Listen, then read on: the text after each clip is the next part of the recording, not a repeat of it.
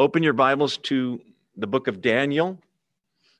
And um, let's see, there we go. Um, my computer's doing funny things here, so I guess I'll do that.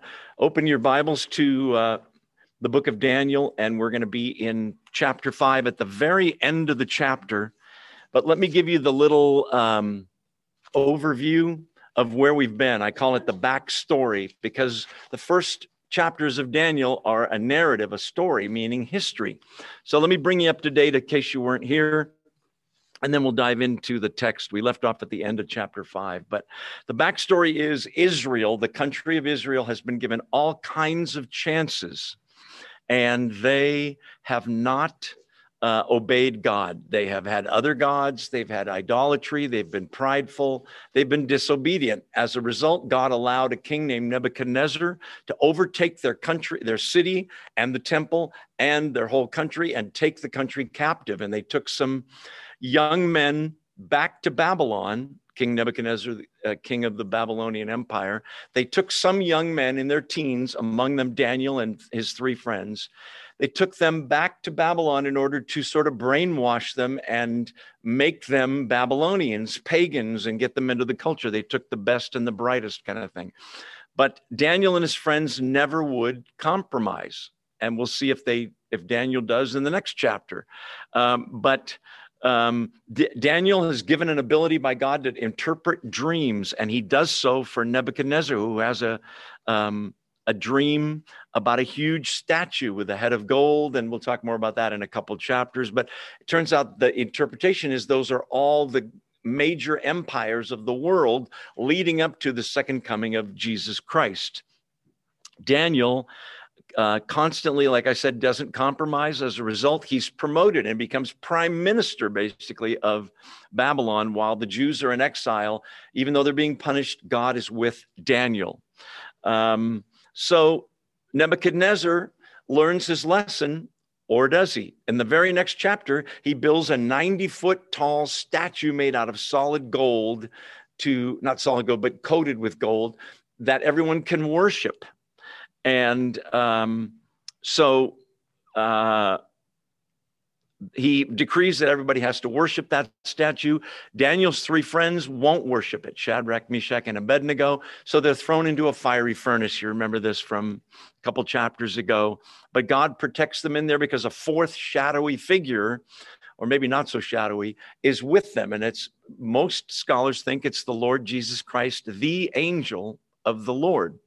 In the next chapter, um, Nebuchadnezzar dreams of a giant tree but he, in the dream, he hears the order given to cut the tree down and just leave the stump. And there's other things given anyway. Daniel interprets it and says, This is a warning for you, Nebuchadnezzar. You need to humble yourself and realize God is the one who puts people in control or takes empires down. And God gives him a whole year to repent, and he doesn't. Nebuchadnezzar doesn't. So God basically makes him mentally uh, crazy to the point that he thinks he's an ox or a cow and he eats grass outside, lives outside, can't speak as a punishment to kind of wake him up. Uh, his hair grows long and uh, nail, fingernails grow long as well. Um, still prideful, but after the seven years, he repents, and that's sort of um, just before where we are. Chapter five Nebuchadnezzar has passed away, and we have a guy named Belshazzar, who's the grandson of Nebuchadnezzar. He's the king now, very prideful and more in your face paganism than Nebuchadnezzar never was. Nebuchadnezzar repents and really becomes a believer at the end of chapter four.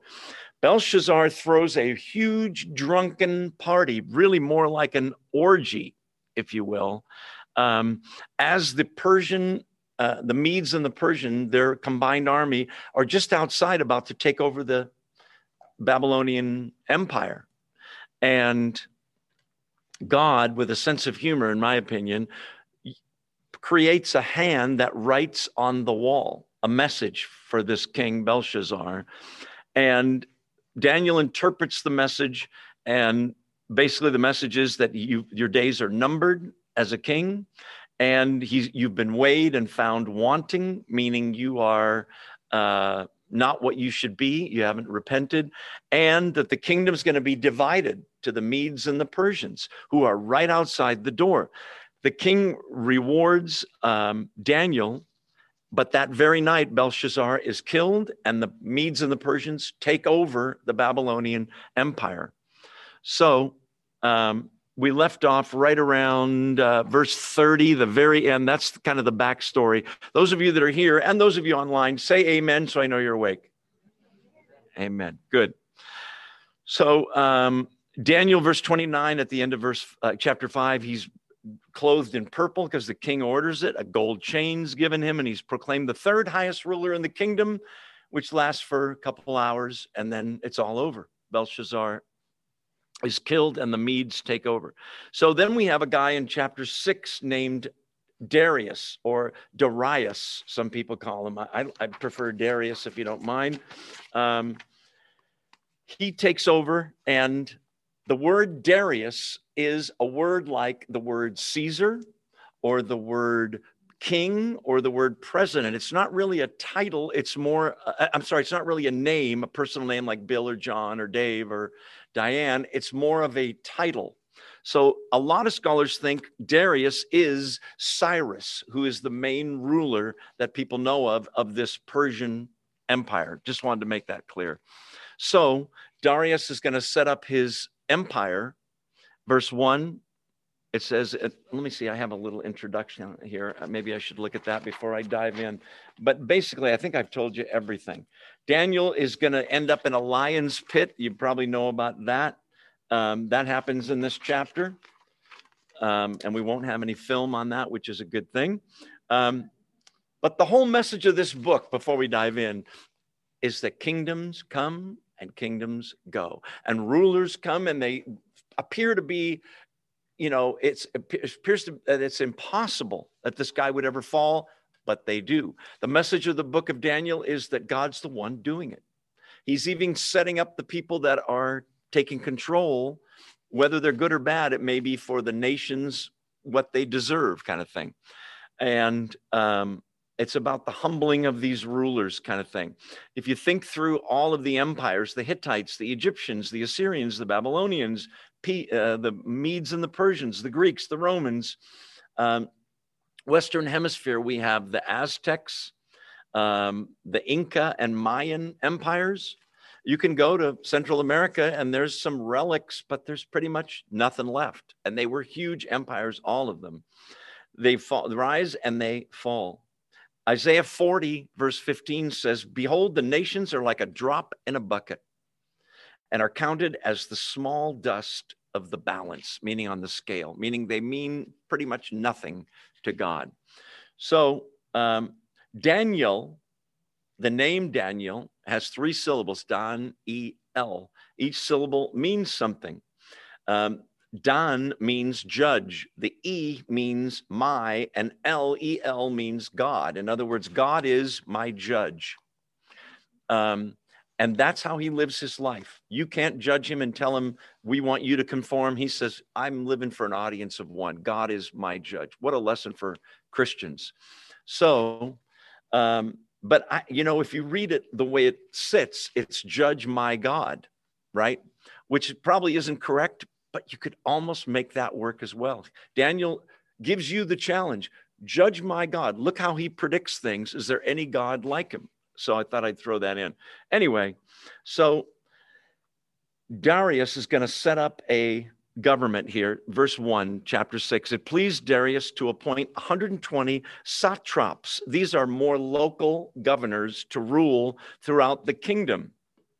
Um, and with three, verse 2, administrators over them, one of whom was Daniel. Some translations have Daniel was first but really it could just mean he was one of them. But the point is, out of all these regional governors, there's three guys that are going to oversee all those smaller territory governors.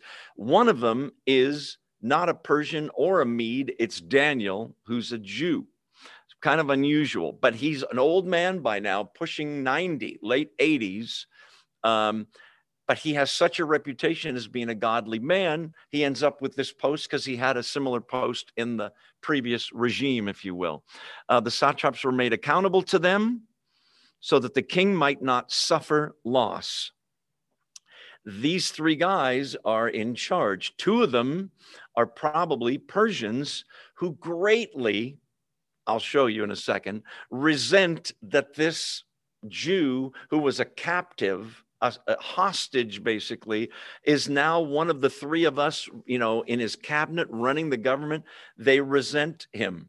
They also resent him because they're pagans and he's a godly man. Uh, we'll see that as well in a second. Verse 3 now daniel was so distinguished himself among the administrators and the satraps by his exceptional qualities and uh, really it has exceptional spirit here. Um, that the king planned to set him over the whole kingdom. He's sort of in line for a huge promotion as he had had with Babylon. So there might be the temptation for Daniel to compromise, to not mess up this huge promotion that's looming, if you will. Um, except he had an exceptional spirit.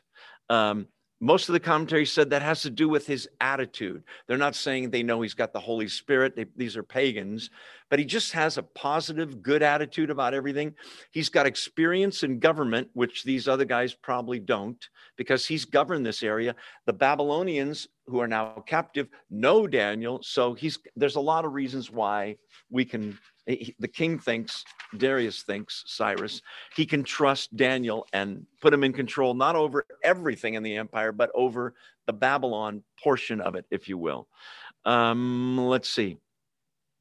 Verse 4 At this, the administrators and the satraps tried to find grounds for charges against Daniel in his conduct of government affairs, but they were unable to do so. They could find no corruption in him because he was trustworthy and neither corrupt nor negligent. Translation We got to get rid of this guy. Let's impeach him on trumped up charges. Let's find something. A lot of you are smiling. Let's find something we can nail this guy on.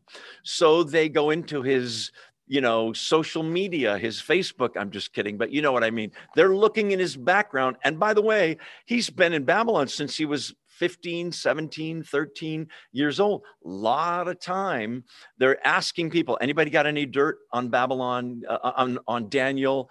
You know, please call us at on our cell number and we'll we'd love to take him down kind of thing. They can't find anything. Keep in mind, this guy's been in government, like I said, for a long time. He's there's been people that have served under him. Is there any uh, impropriety with women? Is there any stealing of money, underhanded stuff? They're looking for anything to get rid of him because they resent he's about to be promoted.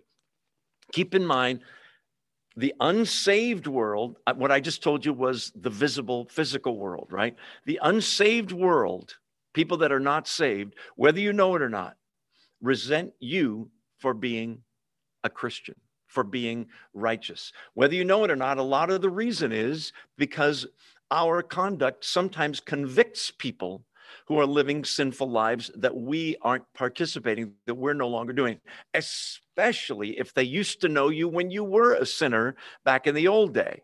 Um, hopefully, it was a long day ago, but long, long time ago. But anyway, there is always that clash between the kingdom of the world or Satan and the believers. They resent Daniel, whether they know it or not, because he's a righteous guy. I'm not going to tell you what, but at the end of this chapter, if we make it there tonight, I'm going to show you that there's a parallel to this that happens centuries later to what you're going to see in this book. See if you can figure out what it is, or more exactly, who it is. Okay, I'm not going to give it away. You have to stay tuned, those of you on Zoom. And those of you that are here, the doors are locked. You can't leave anyway. Okay, um, so they're trying to find grounds, verse 4, charges against him. They look through his governmental records. They can't do it. No corruption in him. For he was trustworthy and neither corrupt nor negligent. The guy just did a good job, not only in worshiping and obeying his God, but in his earthly duty. And we are told to work at our job, whether it's at a grocery store, a bank, a school, wherever we work, as if we're working for God, that he's our boss. Even if our own boss, the real boss, is corrupt, we serve a higher power. We are supposed to be bringing glory to God by reflecting his goodness, if you will. Okay, verse 5 Finally, these men said, We will never find any basis for charges against this man, Daniel, unless it has something to do with the law of his God.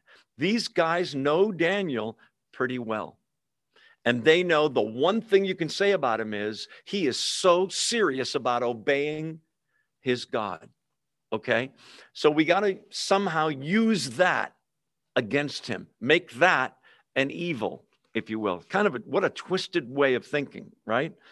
So they know Daniel's, we're going to see in a second, habits, one of which is regular, consistent prayer at specific times. Um, what we're also seeing, I hinted at it a second ago, is a parallel between what the New Testament calls suffering for righteousness' sake. Jesus talks about it. Blessed are you when men persecute you and say all kinds of evil things against you because of me, meaning Jesus, not me.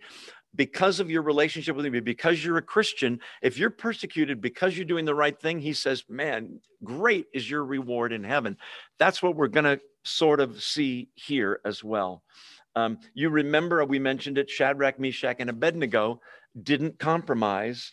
And so they sort of set up a trap for them. They didn't worship. And these are the guys that pointed, some of them probably the same, pointed them out. That's why they ended up in the fiery furnace and God protected them through it. So um, let's see. Let's jump back in.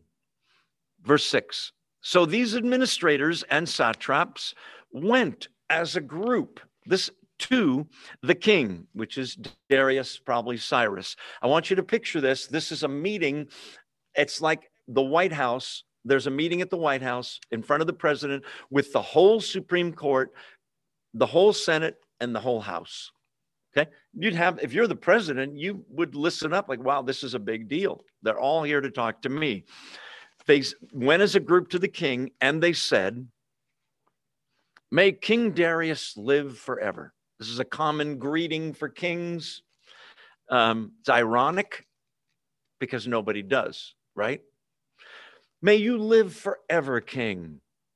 Um, kind of buttering him up. Verse 7, here's their pitch. The royal administrators, remember, there's three of them, Daniel's one. Remember, we just covered that.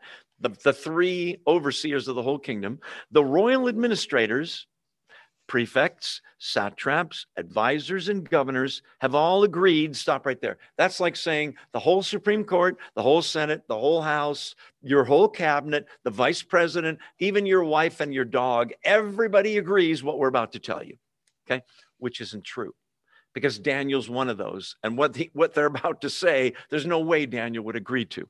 Okay, pick it up again, verse 7. The royal administrators, prefects, these are all the different officers of the government. Advisors and the governors have all agreed that the king, that's you, Darius, should issue an edict, a mandate, an executive order, if you will. Uh, issue an edict and enforce the decree. Here it comes that anyone who prays to any God or human being during the next 30 days, except you, your majesty, shall be thrown into the lion's den. Okay? How many have heard the term humanism? You ever heard that?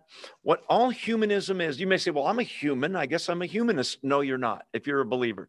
Humanism is man, human beings, taking the place of God. God allows us to govern ourselves in the various governments of different countries and states and what have you, but He never wants us to take His position as God. Humanism says we can do it all ourselves, the Humanist Manifesto. We don't need God. By the way, there is no God. That's the Humanist Manifesto in a couple of sentences. They are buttering him up and saying, Imagine now you're the president, and they say, the Supreme Court, the Senate, the House, everybody, we've all agreed, let's have 30 days where you're worshiped as God. And if anybody worships any other God, and by the way, the Persians, like the um, Babylonians, had other gods. Uh, if anybody, by the way, the, one of the things the Persians worshipped was fire, believe it or not. Um, I'll get to that in a second. If anybody worships any other God except you, his ego is blowing up like a balloon, right? Then they'll have to be thrown into the lion's den. In other words, what? Capital punishment, forced worship of you for 30 days. Some of you aren't old enough to know about this. In the 1960s and maybe even the 50s, there was a TV show called King, Queen for a Day. Does anybody remember it? All you old people like me remember it. Queen for a Day. Some lady, you make her queen for a day. I don't know. But anyway, this is King for a month, King of the universe for a month, God for a month, if you will, small g. So um, that's the tempting thing for this guy, okay, Darius. And the punishment is capital punishment. Be thrown into a lion's den. We'll talk about what that is when we get there in a little while. So that's their pitch to him. Um, he is uh, an absolute dictator, but not nearly as much as Nebuchadnezzar was because he's got people under him the Persians had a rule that a lot of governments in that era had, which was if you make a new law, this is pretty amazing. That's it. There's no rescinding the law. There's no, um, uh, the Supreme Court found it unconstitutional. That law is out. Once you make a law, it's a law. Okay. There's no turning back. Um, so uh, that's what they're trying to do. Probably Darius with this group of people, the higher ups, the who's who of his government, all telling him, let's have 30 days of you being worshiped, and anybody that doesn't worship you is killed. Okay. For most of these pagans, pretty easy assignment 30 days, you know, bow, we bow to you, oh great Darius, whatever. They may mean it or not, but they're probably going to put up with it and do it. Just as they bowed to the statue that Nebuchadnezzar made decades before. Verse, so they, they urge him in verse 8 issue the decree. Uh, now, Your Majesty, issue the decree, put it in writing. So, notice so that it cannot be altered. In accordance with the law of the Medes and the Persians, which cannot be repealed. They're really laying it on thick, reminding him remember, the law here is once you make a law, it's a law forever, right? In the United States of America, we don't have that. As I said, laws can be repealed, laws can be changed. Um, the Supreme Court can overturn a law, right? Um, and as you know, there are laws we have on the books in America that are ignored, right? They're on the books, the real laws. We have an ex uh, law enforcement guy who'll tell, tell me that's true, right, Ken? Uh, so issue the decree so it can't be repealed. He's buttered up He's not really thinking, but we do know he really thinks a lot of Daniel. How do you know that? Because he's about to appoint him to be second in command, the head guy over this whole area. So, verse 9 King Darius put the decree in writing. Wow, 30 days of being worshiped. How awesome is that? What a high. Can't wait. Verse 10 now, when Daniel learned that the decree had been published, he stopped worshiping God for 30 days. Is that what it says? You're all going, yeah, right. You know his character too well, right? When Daniel learned that the decree had been published, he went home to his upstairs room where the windows opened toward Jerusalem. Three times a day, he got down on his knees and prayed giving thanks to his God just as he had done before. Okay, you learn a number of things in this verse 10. Do you see them?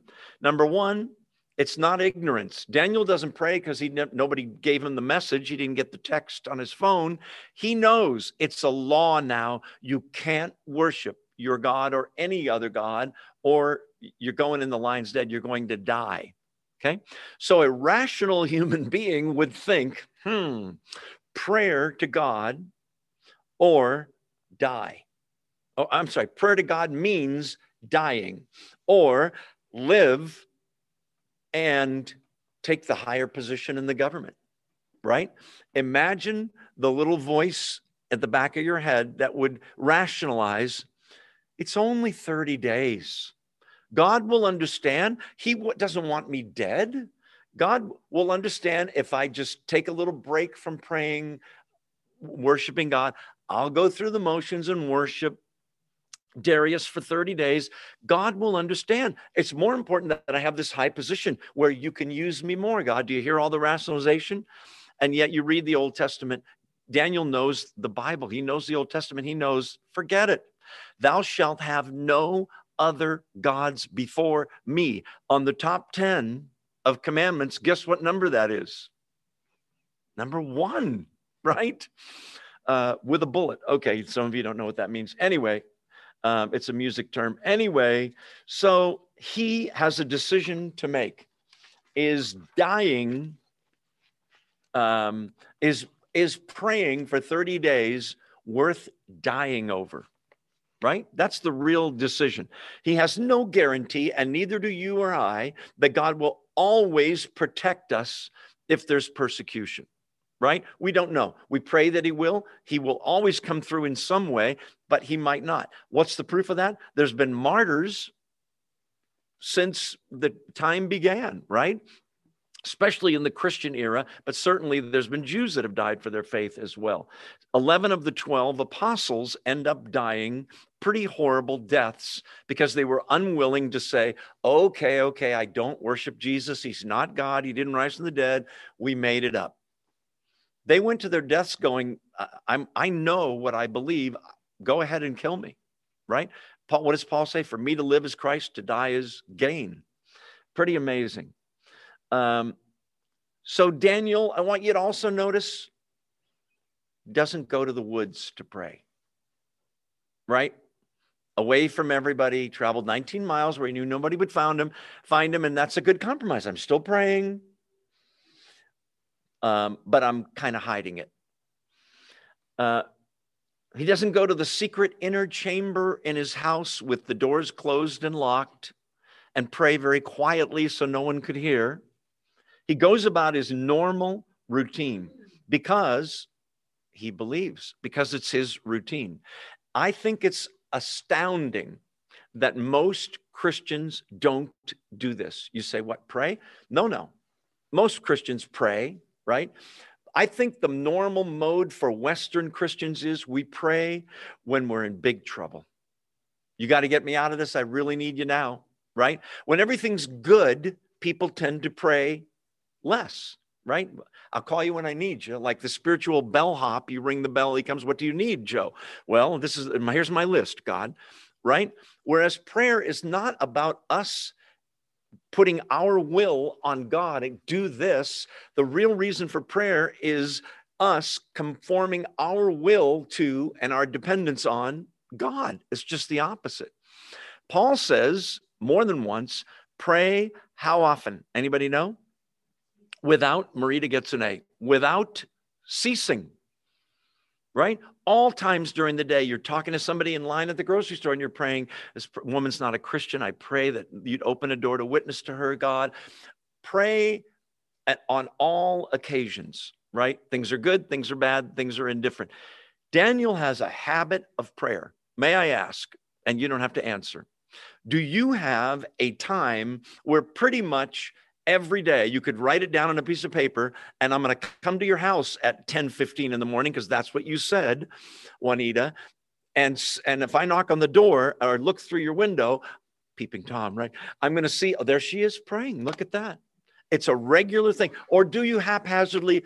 I pray sometimes when I'm driving, I pray at night with my wife in bed. But, you know, if you can pray at night before bed, it's a good time. However, Have you ever gotten into bed very tired, turned the light off, and said, Now I'm going to pray? Oh, Lord Jesus. Have you ever done that? Or you forget what you, you kind of shake your head go, Oh, sorry, Lord, right? It, maybe if you're one of those people that falls asleep in 26 seconds, maybe that's not your time. Maybe first thing in the morning after a cup of coffee, set aside time to pray. Daniel did it, right? This is where we learn the secret of Daniel's whole life. The guy was committed to God to the point that he couldn't imagine not communicating with his God. We say in this Bible study, I won't do the whole thing, the big long story, but there's an acronym we use in this Bible study for prayer. And it's the book after the Gospels, you know, Matthew, Mark, Luke, John. Anybody know what's the next book? Acts. ACTS is a great acronym for prayer because you always meet Christians to say, you know, I pray, but I don't know what to talk to him about. And just communicate with him, right? Open your heart to him. You read some of the Psalms and they're pouring their hearts out, going, Why aren't you with me? I feel so alone. I mean, tell the truth. Talk to God like you would your best friend because that's what he is. However, there is the acronym ACTS. The four things that God ought to be in every prayer. Okay, very quickly. A, adoration. Your prayer ought to have some time in it in which you're not asking for stuff, you're just praising Him, adoring Him, you know, worshiping Him, right? How does the Lord's Prayer begin? Give me this, give me that. Give us this day our daily breads first? No, it's way at the end, right? Our Father who art in heaven, you're in heaven in a dimension far above me, hallowed, honored, held in great esteem and awe. That's how your name should be. May your kingdom come, your will be done. It's all worship, it's all praise. A, adoration. C, confession. That means confess to God you've had bad thoughts, you've had bad actions, you've had bad words that you've said, you had bad motives, and uh, a time when you confess, a time when you show God you understand. Confession means agreement. You're agreeing with Him. That was sin that I did on Thursday. I'm uh, sorry for it. I turn from it. Adoration, A. C, confession. T, thanksgiving. This is the one people forget. We rush into God's presence. Give me this, give me this, give me that, and that, and I'll give you till Thursday at 2:30. Come, who are we? Thank God for past answered prayer. Thank God for things that you just plain have that you take for granted. I've told you this before that when our kids were little, we used to pray with them at night before bed, in bed, tell them a story, all that stuff, pray with them. And I I made the kids each thank God for something each night. But the rule was you can't repeat the same thing. Thank you for mommy. You did that last night, honey. You know, something. Thank you for daddy. And you did that two nights ago. So just thanking God for things. My son one time thanked God that he had knees, you know, knees where your knees bent. And I had to bite my lip not to laugh. But then I started thinking, yeah, if my knees could, my legs couldn't bend, be there's a lot of things I couldn't do, right? Thank God for everything because the book of Daniel, that's the other thing he's saying in this book, is it all comes from him anyway. Adoration, A. C, confession. T, thanksgiving. S, supplication. It's just a fancy word. It means it's okay to ask God for things. Ask God for things. We, I, you heard me pray for so and so to be healed, for so and so's escrow to close, for so and so to have a, a strengthened immune system, for so and so who needs a job to find a job, for that relationship to be mended, whatever it is. That can, can that include praying for yourself? Absolutely, but praying for others as well. ACTS. That'll be on the final. You might want to write that down. Okay. Daniel spends time every day praying to God.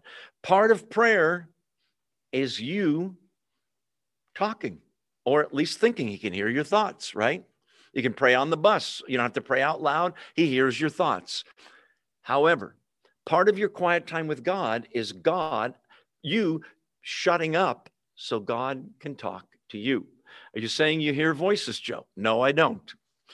But I am saying that God does speak to us sometimes inaudibly, sometimes most often through this book that's on your lap, right? 66 books uh, condensed into what's called the Bible. He speaks to us. But when we rush into his presence, ask for stuff, fall asleep, that's rude. Imagine that you and I are friends, and once a week, I call you and you see on your phone, oh, Joe's calling, watch this, honey, and you put it on speaker. And I say, Hi, Bill, how are you? I hope you're fine. Um, here's what I need. I really need you to come over and help me with this and this. And could you really help me with this and this? Thank you very much. Bye. And you hang up the phone, you go, You see, he doesn't even ask me what's going on, what I think. There's no time for me to respond. D- Daniel has an awesome prayer life. Verse 10. He learns that the degree's been published, which means he knows about the penalty, death. He went home to his upstairs room where the windows were open toward Jerusalem. Um, so, in a sense, he's doing what we would call politically demonstrating, right? It's a peaceful demonstration. He's not tearing down any idols or anything, although he'd probably like to but he's he's doing phys- uh, civil disobedience right? Remember in it's acts i think it's four but it might be five now that i think about it. Um, peter and john are arrested for preaching the gospel. Do you remember? And they have them whipped and say don't you preach the gospel again the jews. And peter and john say we must obey god rather than men. Sorry we're going to keep preaching the gospel you have no authority over that for that us we are living our lives for an audience of one. In the same way that's what daniel's doing. It's sort of civil disobedience. Um, he prays three times a day. He doesn't pray just once. He goes about his normal routine. Um, in the old testament solomon had taught the jews to pray facing jerusalem. You may know that muslims pray I think it's five times a day, isn't it? Five or six? I think it's five. Facing, um, say again? Mecca. Yeah, I couldn't think of it. Facing Mecca, you get an A bill. Um, Jews, he thought that they ought to pray for Jerusalem, for Israel, facing Israel. Solomon. Um, this is uh, mentioned. I have it in my notes somewhere. Uh, First Chronicles 23, Nehemiah 9. There's other places. Um, oh, oh, that's another thing. No, sorry, Second Chronicles six, um, and Second Chronicles, uh, no, Psalm five as well. Later on, though, when you get to the New Testament, just saying so that you don't go home and go get out the compass and go, where would Jerusalem be from our house in Oakhurst, honey? Okay, right about. Listen, when Jesus in, in chapter four of John encounters a Samaritan woman, do you remember that? She mentions to him, You Jews say Jerusalem's supposed to be the place to, place to pray and all that. And you know what he says? Doesn't matter, basically. He says, God seeks those who worship in spirit and in truth. You remember that in John 4? If you think about that statement, in spirit, God wants you to pray in spirit. What's the opposite of doing something in the spirit? Doing something in the flesh, right? Going through the motions, but it's not really from your spirit. In spirit and in truth, what's the opposite of, of praying in truth? Praying in error, right? Praying to false gods, praying in, in a way that's not biblical.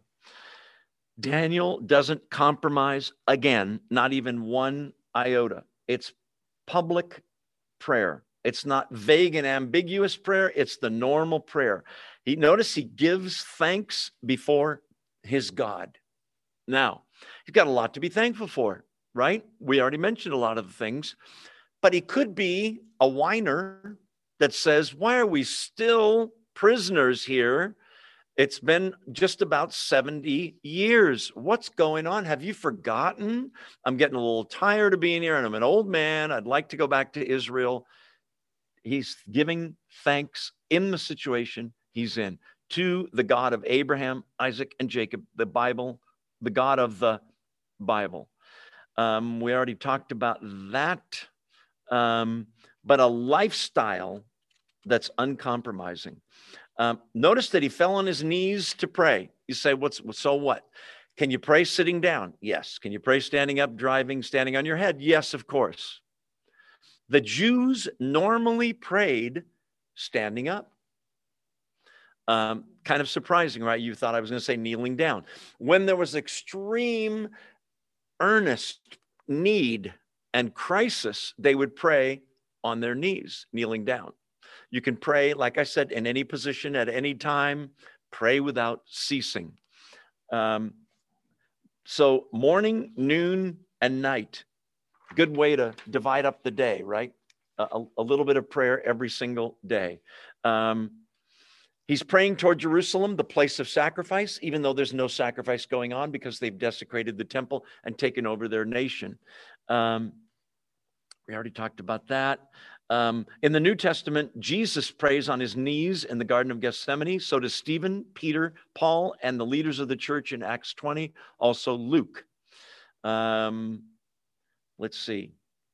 It doesn't say, but I wonder three times a day morning, noon, night. How long do you think he prayed? 20 seconds? A minute? I don't think so. I think it's lengthy prayers. Um, yours don't have to be. Um, Jesus prayed several times all night long. Remember? No sleep, just up praying. There's communication with God. Awesome thing. Um, but this is the inner secret of Daniel's life. Um, yeah. Matthew 5 Let your light so shine before men that men will see your good works and glorify you? No, glorify your Father which is in heaven. That's Daniel's mantra, if you will. He's praying so that people will know he believes. Jesus, talking in Luke 9, says, to believers, or no, not to believers, to generally to the public. You know, some of you believe, some of you don't. If you are ashamed of me, I'll be ashamed of you when I come in glory to judge the world. What do you mean by that? If Daniel had copped out and said it's only 30 days, I don't want to burn, I don't want to get eaten by lions, uh, I'm going to just be ashamed of God, God would have been ashamed of him. Um, let's see. So there's a real test of loyalties the king or the king of kings. That's what Daniel has to figure out. Um, let's keep rolling. Mm-hmm. Uh, so, so he learns of the decree, goes home, upstairs, normal room, windows open toward Jerusalem. Windows, they didn't have glass windows. They would put lattice on some windows, but it's so hot there. Remember, this is Babylon, which is Iraq. Okay. It's not temperate climate like Pismo Beach or anything. Um, so he goes and prays three times a day. He got down, I'm in the middle of verse 10.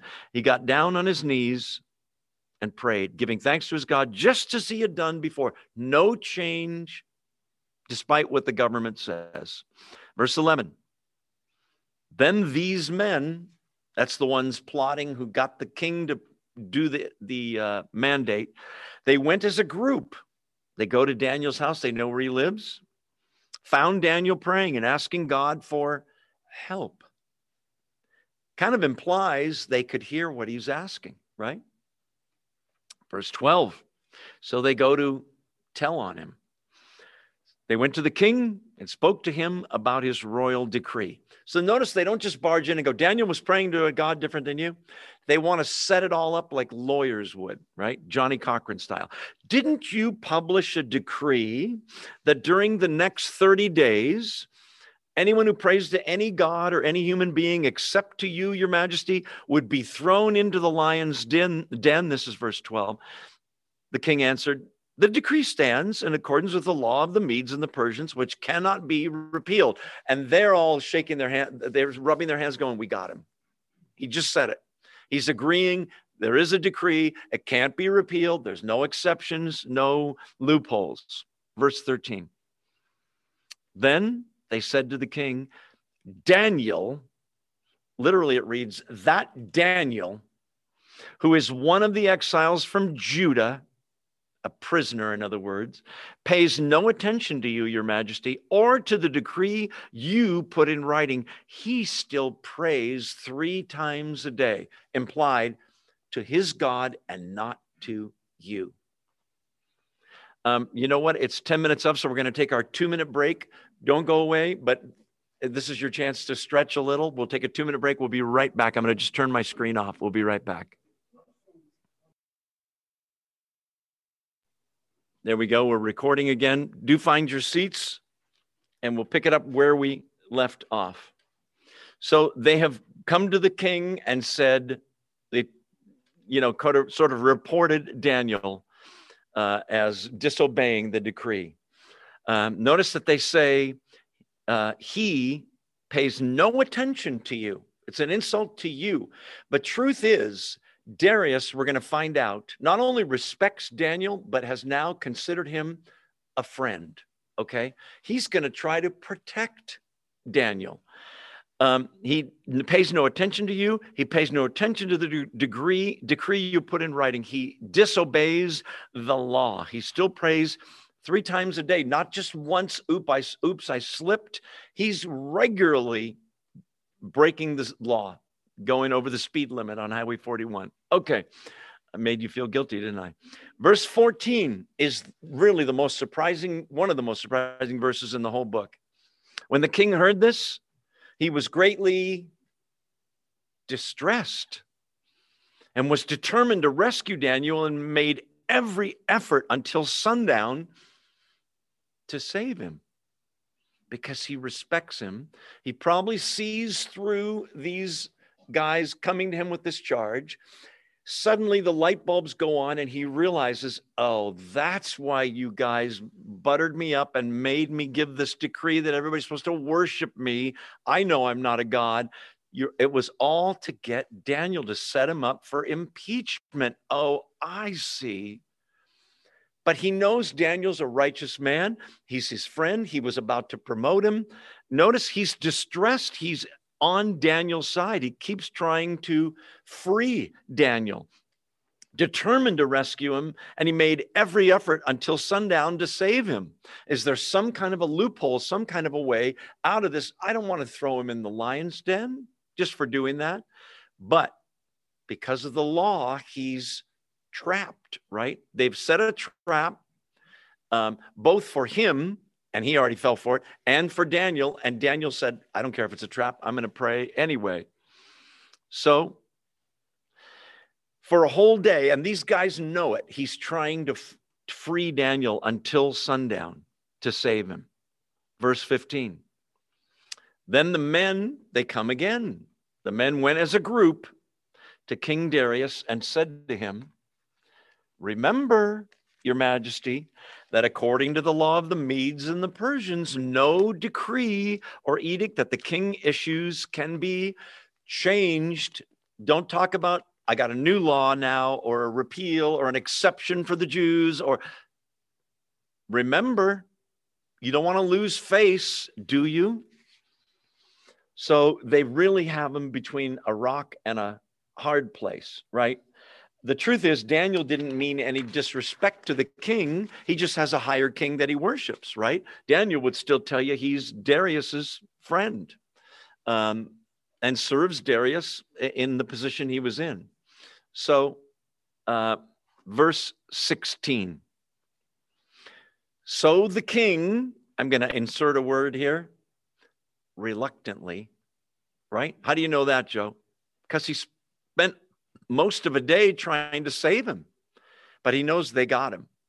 So the king gave the order, and they brought Daniel and threw him into the lion's den. The king said to Daniel, May your God, whom you serve continually, rescue you. That's his hope, right?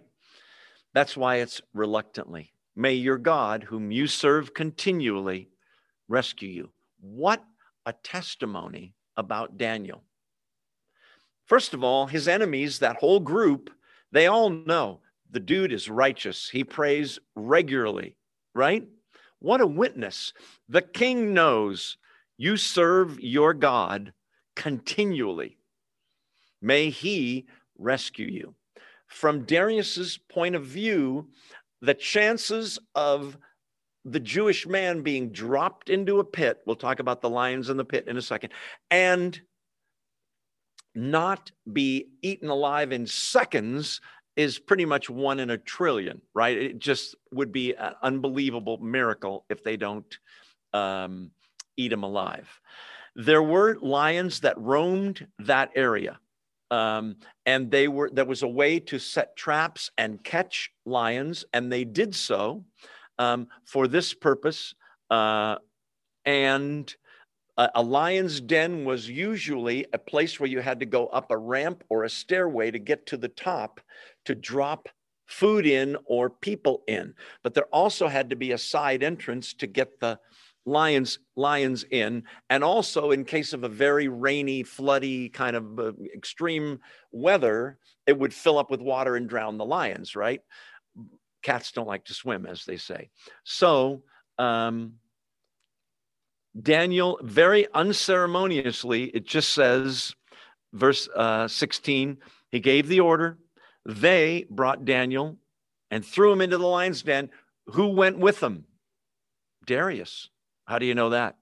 The king said to Daniel, May your God, whom you serve continually, rescue you. Maybe after they threw him in or as they were about to throw him in, he wishes that I hope your God saves you, the one you serve continually.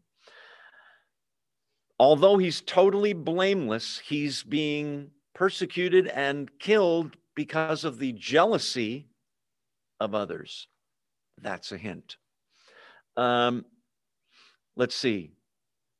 Did you know that your faith, to a degree, can be, here's a word from the COVID 19 era, contagious? Your faith can be contagious in a good way. You set a good example. There's an old saying that is this worship, uh, um, witness for Christ constantly with the people around you. When necessary, use words. Just your lifestyle speaks way louder than all your words. People see your honesty, your integrity, your kindness to others, your love, your grace, your mercy. We're supposed to reflect Christ, right? It's it can be contagious, especially if the Holy Spirit is drawing the certain person who's watching your lifestyle. Daniel has that kind of lifestyle.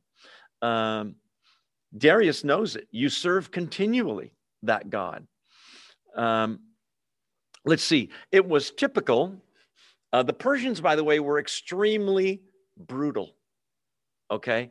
Um, because they worshiped fire, that's why it's not a hot furnace as it was in whatever that was, chapter three, I think it was.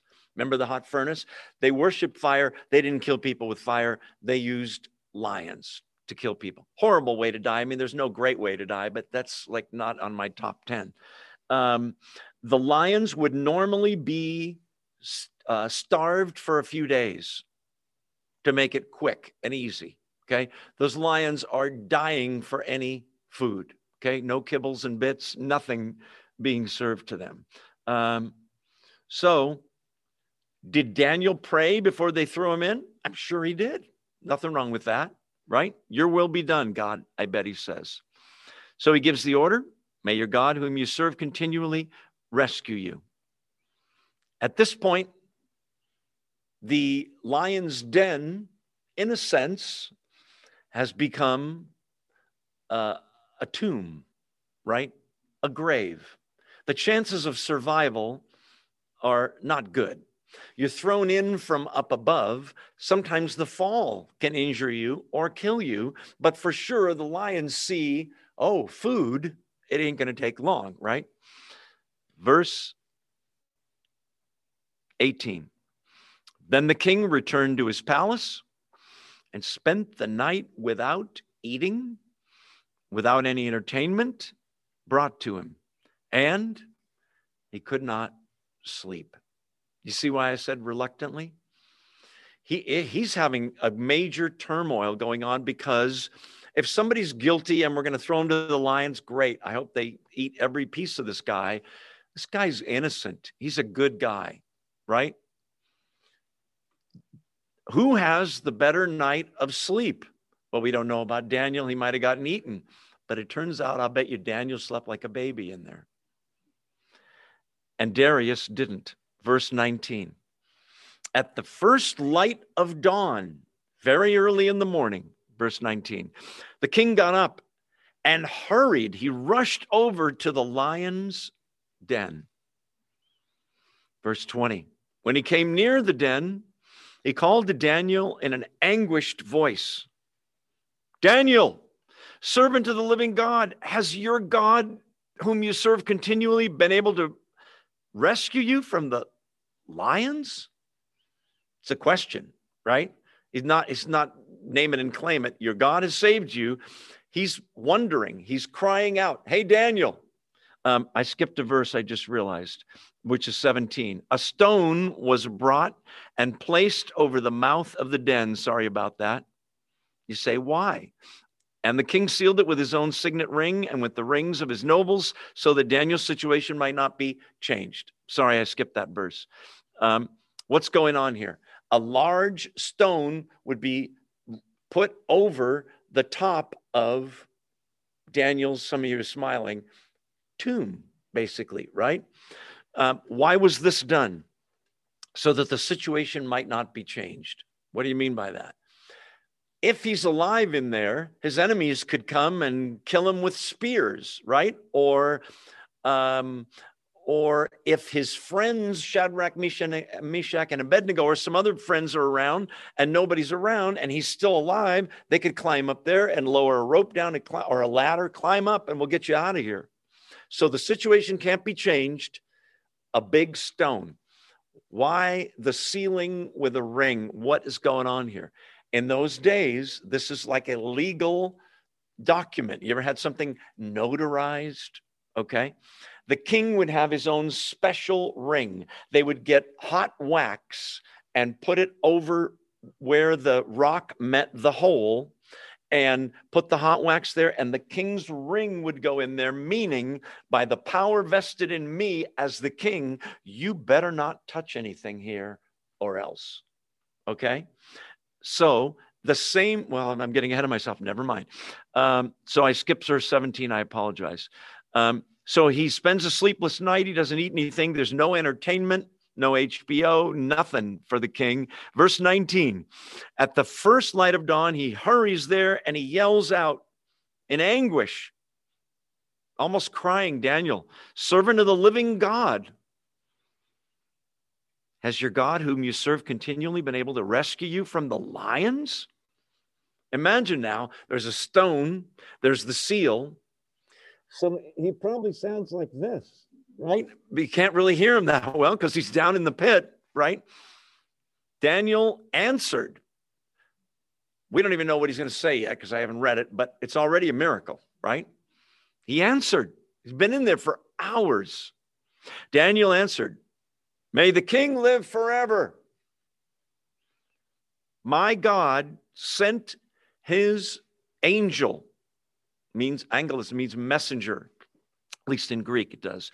And he shut the mouths of the lions plural. They have not hurt me because i was found innocent in his sight. Whose sight? God's. Nor have i ever done anything wrong before you your majesty. I didn't mean to circumvent your power. I just have a higher power, higher power that I worship. I'm putting words in his mouth, but I'm probably right. Um, pretty amazing. Um, let's see. Psalm 22, some of you know, I quote it often. Uh, Isaiah 53, Psalm 22. If you're not familiar with those two, don't do it now, but read them tonight after we're done. Um, they're both clearly about the Messiah. One is about what Messiah, Isaiah 53, what Messiah does, paying for the sins of the of the world, um, and that he's rejected and what have you. Um, psalm 22 is a psalm written by David in the first person. I, my, this happened to me. David writes it prophetically, and it's about a person in the first person being crucified.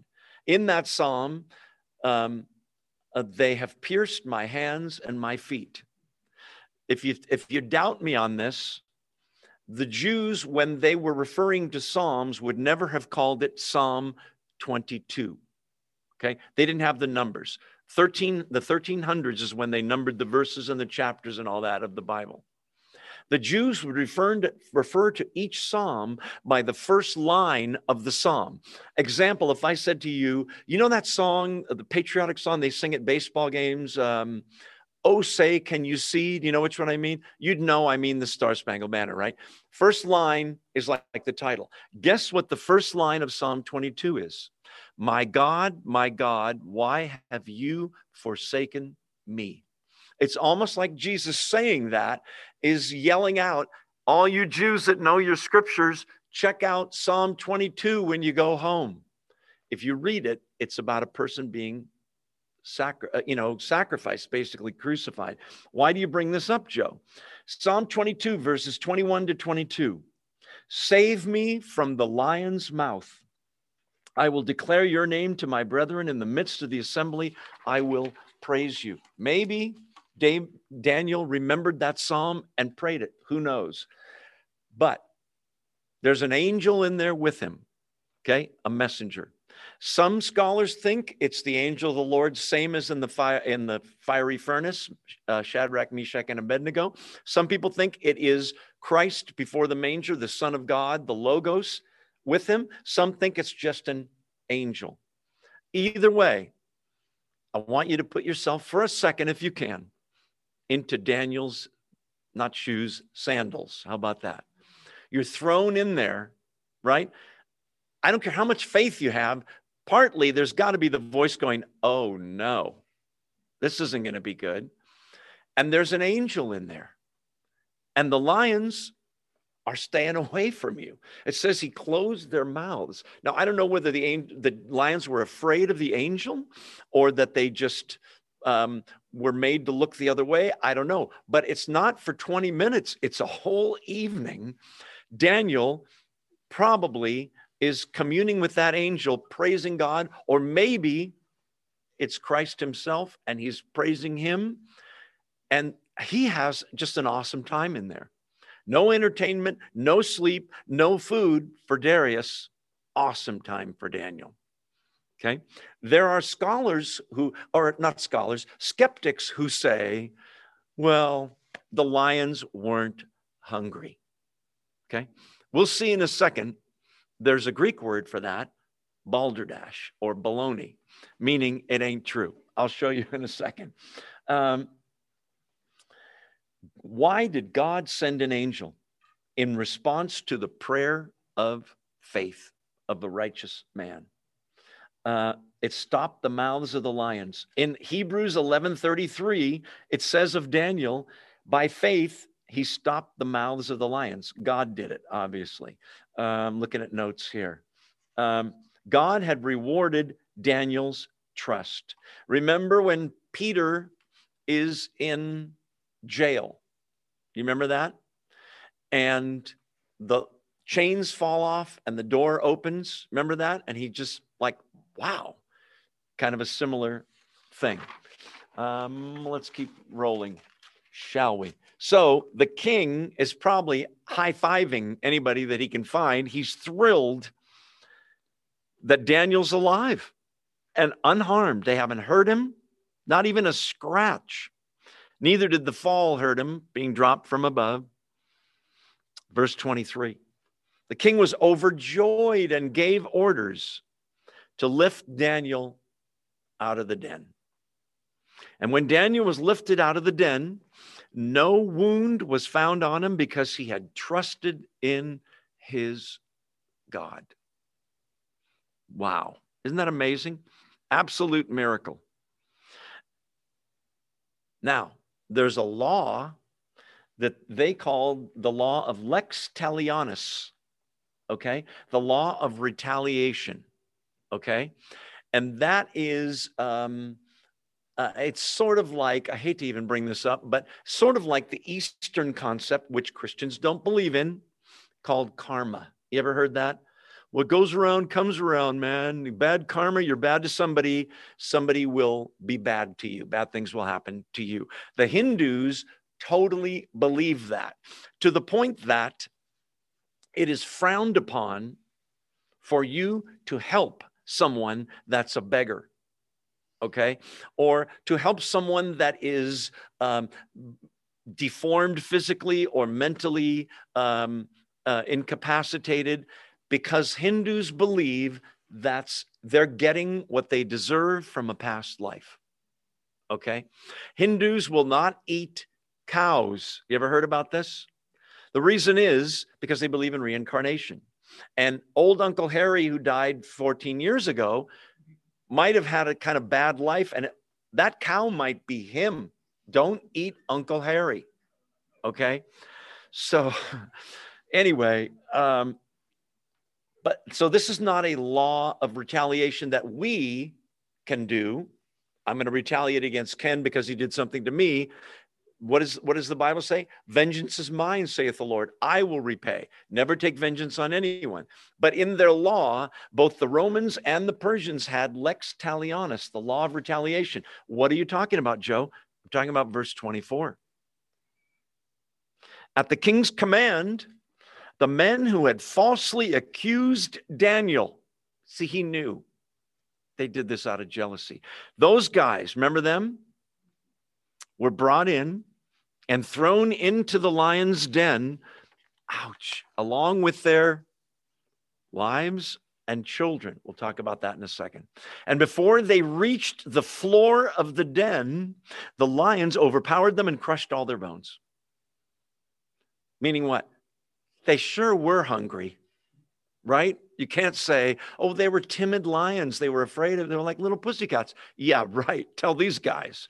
They're thrown in there, and what they had accused somebody of, they now face the punishment. Before they reach the floor, the lions are waiting. They sort of catch them and crush their bones, they eat them alive because that's what they deserve, isn't it? Now, you say, okay, I get it. The guys that tried to frame and impeach Daniel um, and tried to fool the king, uh, they might deserve this. Um, but what about the family? What about the kids? What about the poor wives who wish they married somebody else now, but it's too late, right? Because they became lion bait. Okay, number one, there is in the Bible the idea of corporate uh, solidarity. Okay, it's a fancy word. What does it mean?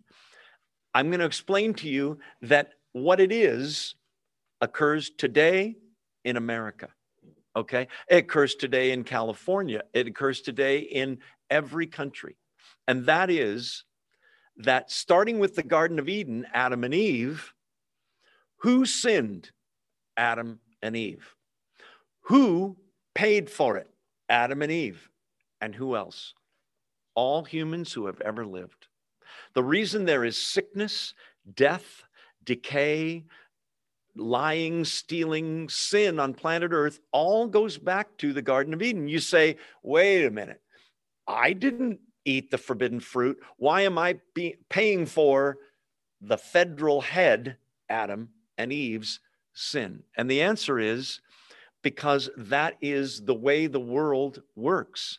In our country, if President Trump or President Biden has says to the guy in North Korea, Kim Jong, mentally ill or whatever his name is, if if if if the president says, "I dare you to nuke nuke us, go ahead, nuke the West Coast," and he does it, Seattle, Portland, San Francisco, L.A. are going to melt, right?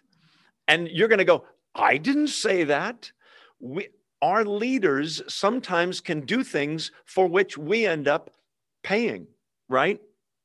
And um, what the Old Testament forbids, though, uh, in Deuteronomy 24 is the punishment for sin shall not be on the sons or the daughters. Okay, what do you mean? If the father sins, this is Bible now, we're talking not law of the world. If the father sins, then you punish the father. You don't punish the son or the grandson or the wife or the parents or anybody else, biblically speaking. But that law of uh, sort of corporate headship, Adam sinned, we've been paying ever since. Had Adam and Eve not sinned, you would never get sick, be injured, or die, ever. Heaven, in a sense, is the restoration of the Garden of Eden, in which, in heaven, you will never get sick, get injured, or die, right? Um, with one exception heaven, Eden. Very, very similar. What's the exception? There will be no serpent, no devil in heaven to go, hey, do you want to try this and tempt you? He will be forever in the lake of fire by then. That's the difference. Um, this is, in a way, the cross in reverse, where the guilty are paying for the innocent, right?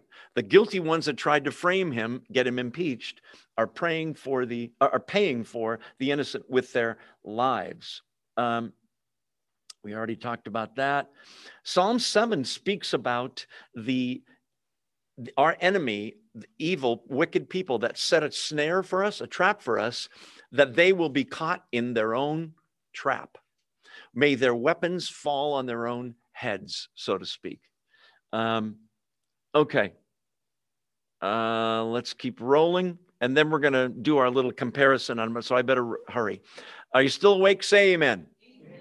okay that was better than the first one. Um, so those guys are all dead for trying to get rid of daniel. They're all wiped out. The house of representatives the senate the you know okay. Verse 25 then king darius wrote to all the nations and peoples of every language in all the earth may you prosper greatly Here's his writing I issue, verse 26, a decree that in every part of my kingdom, people must fear and reverence the God of Daniel. I've seen enough proof. People everywhere must fear, reverence, awe for, respect for the God of Daniel and reverence him, show him great respect. For he is the living God and he endures forever. His kingdom will not be destroyed, his dominion will never end. Is Darius saved or not? Let's keep reading. He rescues, who does? The God of Daniel. Remember, that's the subject of all this in verse 26. Fear and reverence the God of Daniel. He's the living God. He endures forever. His kingdom will not be destroyed. His dominion will never end. Verse 27 He rescues and he saves. He performs signs and wonders in the heavens and on the earth.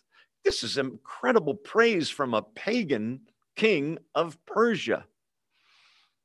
He has rescued Daniel because there's no other explanation. The lions were afraid of Daniel. The lions weren't hungry. The lions were sedated in some forget it. They ate those other people in a second. He has rescued Daniel from the power of the lions. Is he saved? Most scholars say no. And here's why. Who is this God? Verse 26 the God of Daniel. Daniel's God. What does it take to be saved? To say, Gosh, Bill, I've watched your life and you really are a Christian. Your God is awesome. Jesus clearly paid for your sins on the cross, and your God is great. You aren't saved, folks, until you can say, That God is now the God of Darius, my God, right? Personal relationship. Have you ever heard the saying, God has no grandchildren?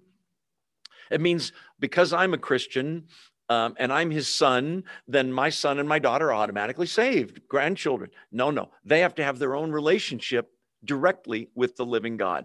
He calls him the God of Daniel. Maybe we're splitting hairs. Maybe we'll see Darius in heaven and he'll tell me the real way to pronounce his name is Darius. I don't know, but uh, but I don't. Uh, most scholars said the way he words it, he's got everything right. His theology is he gets an A in theology and an F when it comes to salvation because he calls him the God of Daniel. Okay, now let's get to the little secret meaning that you guys, some of you already know what I'm going to say, aren't you? Don't you? Did anybody here see a parallel or similarity with something in the New Testament? Okay, that's your hint. Um, okay, I've got to skip to my notes here. Okay, go back to uh, verse, let's see, where do I want to start this? Verse 10. Um, Daniel prays on his knees. How many times? Very good. Three times. Jesus Christ, when he's arrested in the Garden of Gethsemane, has just been on his knees praying three times. Okay. Yeah, that's pretty good, Joe. Move on. Um, verse 13. They say of Daniel, he doesn't regard you, king, or your decree. He, uh, there's a demeaning title. By the way, there's definitely anti Semitism in this whole thing. They hate Daniel because he's a Jew and he's one of God's people. Okay, he doesn't regard you or the decree. Daniel's questionable origins. You know, he comes from those, those uh, refugees. Jesus' accusers tell Pontius Pilate beginning at despise Nazareth, he stirs up the people and forbids, to, forbids people to give tribute to Caesar, saying he himself is Christ a king. Do you see the similarity? They're kind of accusing Daniel of the same thing. Verse 14, I'm going quickly. Um, so the king, Darius, sets his heart on delivering, tries to deliver Christ. Do you remember Pontius Pilate? Why? What has he done? I find no guilt in this man. I'm washing my hands of him. I'm sending him to King Herod. How about I give you Barabbas instead? Pontius Pilate's wife had a dream. Do you remember that? He knows, Pilate knows this is a trumped up charge thing. These Jewish rulers are just trying to get this guy out because of envy and jealousy. It says it in the Gospels. Verse 14 of this chapter the king set on his set his heart on delivering Daniel. Remember that? Pilate did as well. He tried to set him free. But the king is trapped by his own law. Pontius Pilate is trapped by his own law. The Jews remind him of this. They say, if you free this man who says he's a king, you're no friend of Caesar, implying we're going to go to, we're going to tell Caesar that you don't care if there's another king behind besides him. Um, his own law kind of thing. We said earlier that the den, the lion's den, in a sense becomes a sepulcher, a tomb, right? You get thrown in a lion's den, do you know what happens? You die, right? It's his tomb. He's going to be torn apart by wild beasts. Psalm 22 They gaped upon me dot, dot, dot, as a ravening and roaring lion. They pierced my hands and my feet. Save me from the lion's mouth. We already read verse 21. Verse 17 of this chapter a stone is rolled over the opening. If we say the den, in a sense, is a tomb, does that remind you of anything? Jesus is put into the tomb and a stone is rolled over it. And you know what else? The Jews say he might, that's right, he went like this with the, his ring. The Jews might try to steal, his disciples might try to steal the body. Remember the Jews come to Pilate and say that? So let's post a Roman guard and there's a seal put on the tomb. You mess with this tomb, you answer to the Roman government. Um, so, uh, verse 19 the king arose, what a coincidence, very early in the morning and he went in haste. Do you remember? The Lord's tomb gets visited very early in the morning. Do you remember that? Um, by those who hardly believed he could have lived. Mary and the other ladies are coming not to see the risen Christ. They're shocked that he rose. What are they coming to do? Further embalm the body. They think he's dead. So does the king early in the morning. Um, verse 22 Daniel was still alive in the morning. Christ was too. My God sent his angel and shut the lion's mouth. In Matthew 28, an angel descended from heaven to roll away the stone. Matthew 28, 2. Pretty cool. By the way, the angel doesn't roll away the stone so Jesus can come out. It's so that they can look in and see that he's not there. How do you know that? Because in the resurrection appearances, he comes through locked doors. Remember in the upper room? That stone is no stopping Jesus. It's nothing to stop Jesus. Verse 24. Um, oh, verse 23 a resurrection. Daniel was brought up out of the pit because he believed in his God. Of Christ, it was said he trusted in the Lord that he would deliver him. Verse 24 the king gave the command and had those accused to suffer the same punishment they had put on Christ. You say, wait, what's that? 40 years later, 70 AD, the Romans march on Jerusalem. They kill somewhere between half a million and 1.1 million Jews. Many of the Jews were, wait for it, crucified by the Romans. Ouch. The same punishment they had put on Christ. Um, Jesus says, Don't weep for me, weep for yourselves and for your children. These will be the days of vengeance, he told his disciples on the Mount of Olives. Verses 25 to 27. King Darius ends up, pray, a Gentile ends up praising the God of Israel. Jesus dies, and what happens? Gentiles praise the God of Israel. What does the centurion that was in charge of the crucifixion say? Surely this was the Son of God. Pretty amazing. A man without blame, a righteous man, faithful to God in all his ways, noted for prayer. Do you mean Daniel or Jesus? Yes. Sent to his death because of the jealousy of those who wanted to prevent his exaltation. On the morning the stone was rolled away, after having been sealed, he came out victoriously. He glorified God. Pagans gave honor to God, and his enemies were judged. Coincidence? Nah. Pretty good story. Daniel 6 and Jesus the Messiah. Let's pray, um, and then we'll uh, dismiss the class. Let's pray. Father in heaven, thank you for this amazing lesson. And we see ourselves deficient in this lesson if we're honest. May we be the kind of people that obediently live our lives as a habit of obeying you, of praying regularly, God, to you. May we um, have n- in our lives nothing that our enemies can accuse us for, much like Daniel. And if we're persecuted, may it be for good. When we're in that pit of despair, God, may we trust you that you are at least with us in it. And whether we're in danger or in persecution, help us to rely on you totally and trust you to bring us through, bringing glory in the end to you. And lastly, Lord, kingdoms come and they go away and they seem so big and powerful. We rejoice that you're totally sovereign, not only with kings and nations and governments, but in individual lives like mine and everyone here listening, Father, and on Zoom what an awesome thing you uh, uh, thing it is to believe in God and know that the end is coming and it is going to be absolutely glorious. Thank you for these truths, Father. May they change the way we live. We give thanks to you and praise in the name of the Lord Jesus Christ. Amen. Thank you for being here on Zoom and those of you that are here. Uh, we'll see you next time and do tell someone else about the Bible study. Have a great night. God bless.